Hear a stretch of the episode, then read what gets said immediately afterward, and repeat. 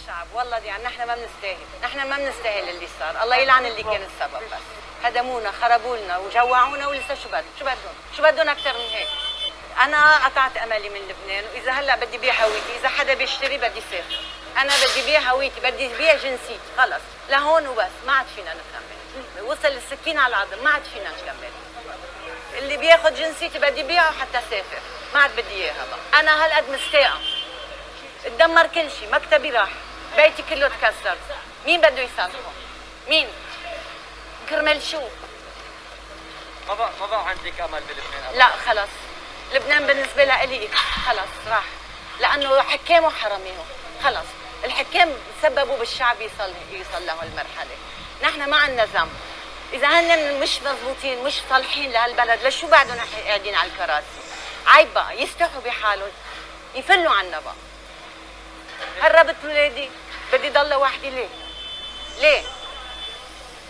خلص أنا عارضة جنسيتي للبيع. اللي بيشتري أنا موجودة هون بالأشرفية. واحدة بأستراليا والثاني بارمينيا طيب أنت بالعادة عم بتعلمي اللبناني بيعلم ابنه على حب الوطن. إيه علمت أنا على حب الوطن بس الوطن ما علمني إنه احبه بس هو ما علمني.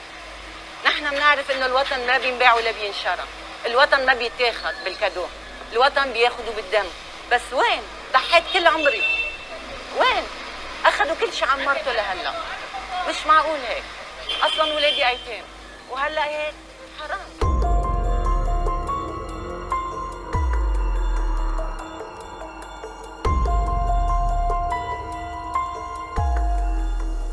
بعض الكلمات التي استهلينا بها حلقة اليوم كانت على لسان السيدة اللبنانية كارولين ابنة منطقة الأشرفية. سيدة من بين الكثيرين من اللبنانيين الذين تعرضت أملاكهم ومنازلهم ومصادر أرزاقهم لأضرار جسيمة جراء التفجير الضخم الذي هز بيروت. طبقة سياسية بلبنان لم تبلي حسنا ولم تكن في مستوى انتظارات الشعب اللبناني. طبقة وصفها لبنانيون كثر بأنها تفكر فقط في مصالحها ولا تأبه لوضعية الشعب اللبناني. السيدة كارولين عبرت بعفويتها وتلقائيتها وذلك تحت تأثير الصدمة الشديدة التي تعرضت لها جراء انهدام منزلها ومكتبها الذي تشتغل فيه. وإن سمعتموها بصدد اقتراح جنسيتها للبيع لأول شار فذلك لأن هذه المواد المتفجرة كانت مخزنة بالعنبر الثاني عشر من مرفأ بيروت دون أن يأبه المسؤولون لسلامة المواطن اللبناني وصحته. وهذا ما سمعناه على لسان عدد كبير من اللبنانيين خاصة بعد هذه الكارثة. فحصيلة الموتى جراء هذا الانفجار وصلت إلى حد هذه اللحظة إلى ما يقارب المئة وستين قتيلاً. وأما عدد الجرحى فوصل إلى ستة آلاف أو أكثر بقليل. فليس من الطبيعي أن يمر انفجار 2750 طنا من مادة نترات الأمونيوم. من الصعب أن يمر انفجار مماثل مرور الكرام من دون أن يحدث كارثة بأتم معنى الكلمة. هذا الانفجار أكثر من السعه اللي نحن بنقدر عليها، يعني بتعرف بنعرف إنه نحن في مستشفيات بلبنان كثيره، بس المشكل هو آه، إنه آه، المفاجأة اللي صارت من وراء هذا الانفجار إنه اندفعوا الناس بشكل منه مخطط قبل وما كان معروف إنه هيك انفجار حيخلف العدد الكبير من من الجرحى. يعني أنت لما بتحكي مثلا ببلد صغير من 4000 4000 أو 5000 جريح يعني ولا مستشفى قادرة تاخذهم يعني كل مستشفى فيها 60 70 تخت يمكن أو أكثر حسب شو شو قادرين يفوتوا كطوارئ ككذا. فانضغطت أكيد الأجهزة الأجهزة الطبية بس كانت بجوزية عالية. لأنه الناس كانت مش عارفة شو شو صار. يعني مش مقدرة إنه بهيك انفجار يقدر يكون في انعكاس على على كل المدينة. يعني تدمير أكثر من من نص المدينة كان شيء مهول. كانوا مفكرينه إنه بس مجرد إزاز بس هو صار رجع بعدين بلشت عدد الشهداء يزيدوا بلش الجرحى يزيدوا بلش اللي هن من دون مأوى.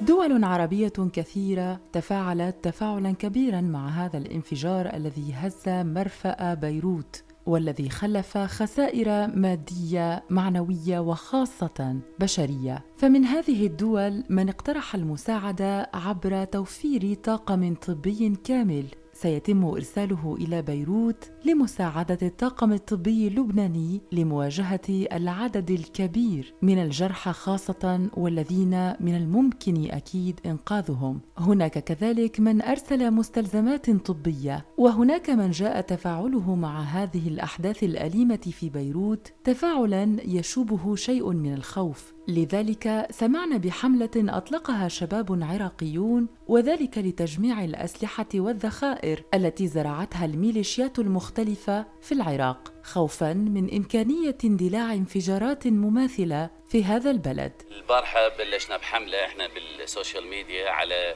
إخراج نطالب الحكومة العراقية بإخراج الأسلحة من داخل المدن لأنه سبق وان حدثت مثل هاي التفجيرات لكنه ما تسلط عليها الإعلام أو ما كانت بالحجم اللي اللي صار في بيروت. تبقى وجود الأسلحة يهدد خطر حياة المدنيين الناس الأبرياء. الحكومات في كل العالم تتحمل مسؤولية مواطنيها. إلا إلا بالعراق الحكومة من تتحول إلى أحزاب وسياسات ومحصصه بهذا الشكل أكيد المواطن راح يكون على هامش الحكومة. المهم عندهم مصالحهم. فإخراج الأسلحة من داخل المدن أكيد مطلب رئيسي ومطلب أساسي حفاظا على حياة الأبرياء وحتى ما تتكرر المآسي اللي حدثت في فترات سابقة. عندنا سوء تخزين للأسلحة بأماكن بوسط الأحياء الشعبية وهذا الموضوع خطر جدا. يعني إحنا قلنا أتذكر في مدينة الصدر حدث انفجار وحدث انفجار في أبو تشير. ليش إحنا ننتظر لحد ما يصير انفجار؟ رفعوا الأسلحة وهاي العراق بهواي أماكن بعيده عن المدن خزنوا بها الأسلحة خزنوا بها المواد المتفجرة سواء كانت بالمنافذ الحدودية أو بالموانئ أو بالمطارات. الحقيقة إحنا جربنا هذا الشيء كان مخزنه بعض الأسلحة في مناطق سكنية وانفجرت وهذا الشيء أدى إلى يعني كثير من الأضرار المادية والبشرية وهذا الشيء مو صحيح. لكن إحنا نرجع ونقول إنه على آه هذا المفروض متابعة يكون من قبل الحكومة المركزية زين. ومتابعه أيضا من قبل الجهات الحكومية الأخرى سواء كان وزارة الداخلية أو وزارة الدفاع. المفروض تتابع هكذا أمور سواء في العراق أو خارج العراق.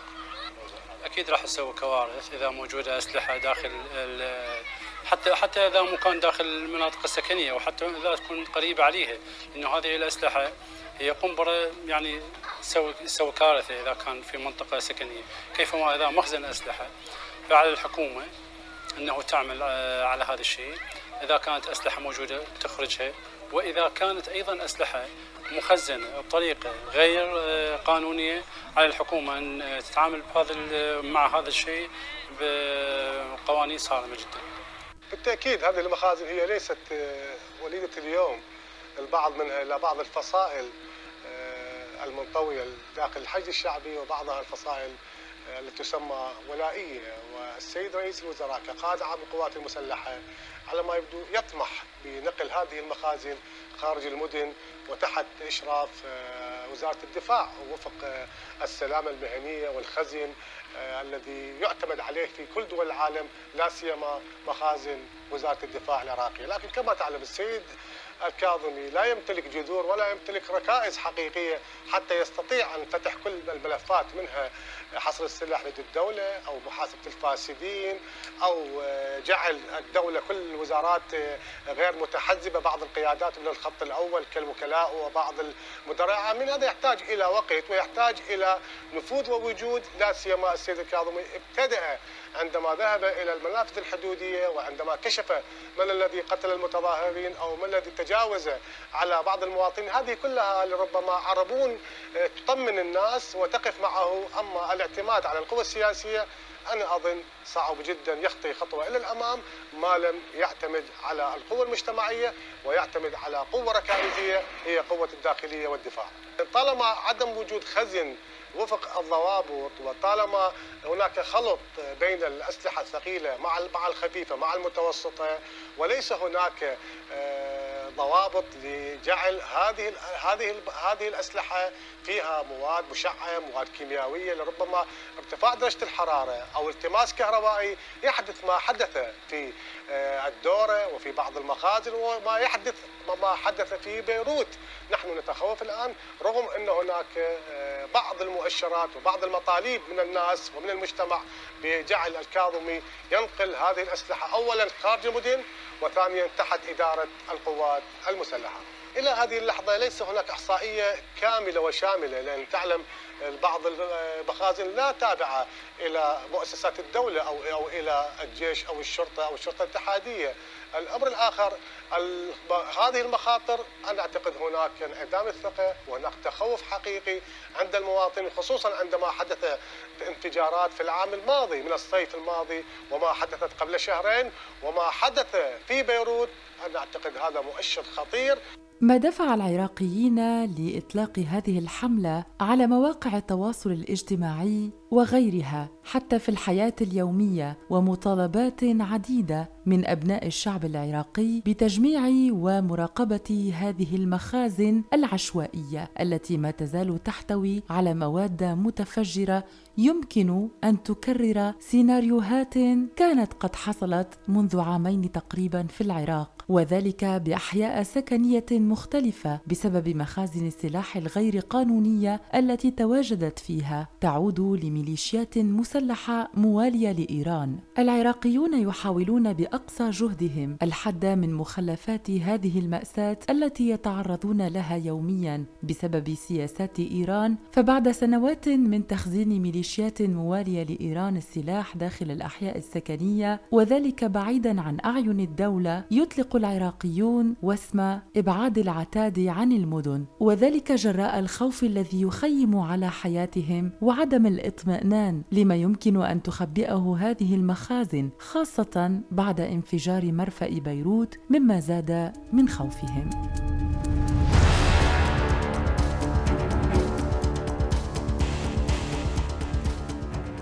لو نعود بالذاكرة إلى شهر أغسطس من العام الماضي سنة 19 و2000 يمكن أن نقرأ مقالات عديدة وأخبارا مختلفة عن إعلان لوزارة الصحة العراقية عن إصابة 13 مدنيا بجروح جراء سقوط قذائف هاون على مناطق آهلة بالسكان جنوبي العاصمة بغداد وذلك نتيجة لانفجار لمخزن للعتاد تابع للحشد الشعبي حيث أفاد مصدر أمني بحدوث انفجارات في مناطق جنوبية بغداد نتيجة احتراق قدس للعتاد داخل مخزن أسلحة ومعدات عسكرية في معسكر تابع للحشد الشعبي كما قلنا. وقد تسبب هذا التفجير بإلحاق أضرار مادية كبيرة بهذا الحي السكني. نتذكر كذلك سنة 16 و2000 عندما انفجر مستودع للصواريخ والأسلحة تابع كذلك للحشد الشعبي في منطقة العبيدي شرقي بغداد. وتسبب بانطلاق عدد من الصواريخ صواريخ الكاتيوشا التي أوقعت قتلى وجرحى في صفوف المدنيين إلى جانب إلحاق أضرار كبيرة بمنازل وممتلكات السكان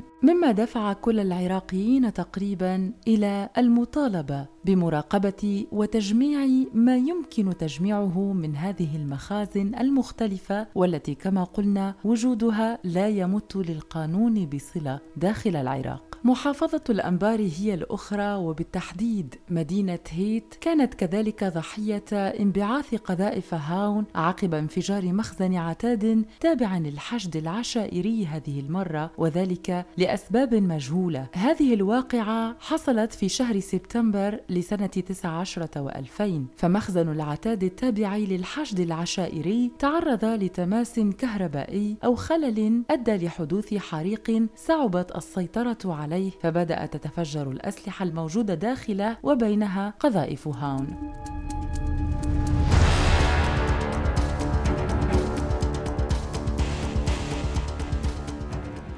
في هذه اللحظة التي تستمعون فيها لحلقة اليوم من بودكاست في عشرين دقيقة والتي نتحدث فيها عن تداعيات انفجار مرفأ بيروت. هناك شعب ينتفض. هناك أبناء شعب يرفضون وضعيتهم المأساوية. فبعد مشارفة لبنان على الإفلاس والوضع الاقتصادي المتردي الذي تعيشه لبنان ويعيشه شعبها خاصة في ظل أزمة كورونا تأتي النقطة التي تفيض الكأس وهي انفجارات مرفأ بيروت. وقد أعلنت السفارة الأمريكية في بيروت البارحة السبت دعمها لاحتجاجات الشعب اللبناني السلمية داعية الجميع إلى الامتناع عن استخدام أساليب العنف في التعبير أو في إسكات صوت اللبنانيين. وقالت السفارة نحن ندعمهم في حقهم في الاحتجاج السلمي ونحث جميع المعنيين على الامتناع عن استخدام العنف. وأضافت قائلة لقد عانى الشعب اللبناني أكثر من اللازم ويستحق أن يكون يكون لديه قادة يستمعون إليه ويستجيبون للمطالب الشعبية بالشفافية والمساءلة. ومن مظاهر غضب اللبنانيين على ساستهم خروج هذه المظاهرات التي تحدثنا عنها البارحة وسط العاصمة اللبنانية بيروت للمطالبة برحيل الرئيس اللبناني ميشيل عون.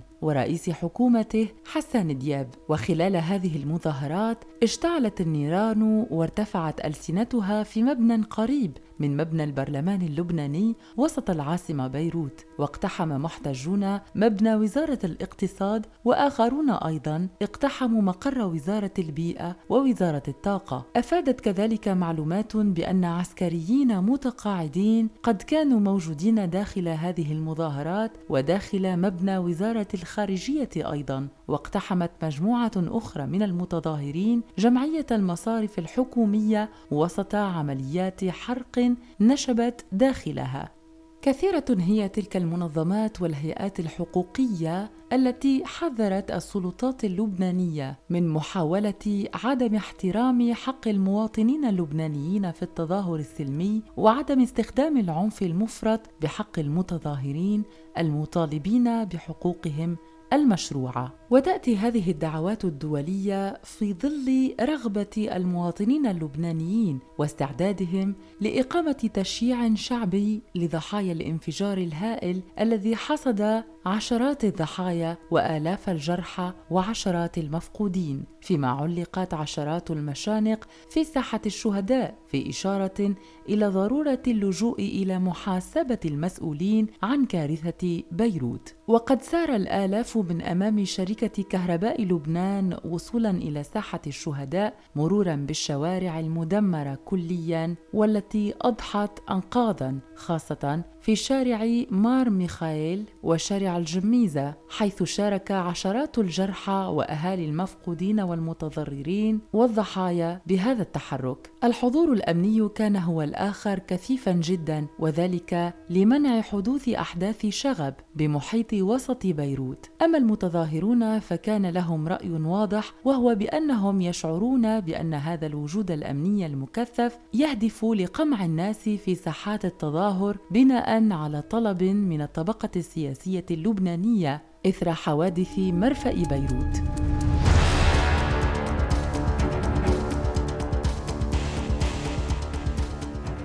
الخسائر بتنقسم لقسمين، في عندي خسائر مباشرة اللي هي تقديراتنا لها بحدود 100 آه، مليون دولار آه، أو أكثر في عندنا الخسائر غير المباشرة واللي هي ممكن إنه تمتد لعدة مليارات من الدولارات. شو بتحوي الخسائر المباشرة؟ بتحوي على البنى التحتية تبعولة المرفأ السلع والبضائع اللي كانت موجودة جواته من قمح وأدوية وغيره السيارات والشاحنات يلي كانت موجودة بالمحيط. أكيد بمنطقة مار مخيل والجميزة هالمناطق هذه اللي فيها المباني متضررة السيارات اللي موجودين هونيك وأكيد بالمناطق اللي أبعد بزيد عليهم آه، قصة الإزاز المكسر وأكيد الديكور اللي من جوا. هاو كلهم قلنا إنه آه، بيزيدوا شوي عن ال 100 مليون دولار. آه، ولكن أكيد الكشف الفعلي والحقيقي ممكن يظهر بعد أكثر من هيك. بالخسائر غير المباشرة اللي إن اللي قلنا إنه عندها أكثر عدة مليارات من الدولارات في عندك السياحة اللي انضربت أكيد صار في عندك خسائر. اثنين في عندك مداخيل الدولة من التي ومن الجمرك يلي انحرم منهم. آه، بواسطة الضربة على مرفأ بيروت ونحن بنعرف إنه مرفأ بيروت هو 70% من التبادل التجاري بين لبنان والعالم. آه في كمان عندي بالإضافة لهيك كل الشركات اللي تضررت حواليهم لأنه بطلوا يقدروا يشتغلوا لازم بطلوا عم بيساهموا بالناتج المحلي الإجمالي. كمان في عندي الموظفين اللي خسروا أشغالهم وأكيد في عندي آه، الاوقات اللي صار لازم للتصدير والكلفة لأنه أنا هلأ بدي أحط محل Eh, por Beirut, por Trablus, por Saida, الخبير الاقتصادي جاسم عجاقة هو الذي أكد لكم كبر حجم الخسائر المادية الجسيمة جدا التي طالت القطاع الاقتصادي اللبناني. مست السياحة مست التجارة كذلك وقطاعات حيوية أخرى يقوم عليها اقتصاد لبنان. فحسب رأيكم مستمعينا إلى ما ستؤول الأمور في لبنان خاصة بعد انفجار مرفأ بيروت. كانت هذه حلقة اليوم من بودكاست في عشرين دقيقة. نلتقي وإياكم في حلقة قادمة على راديو الآن. إلى اللقاء.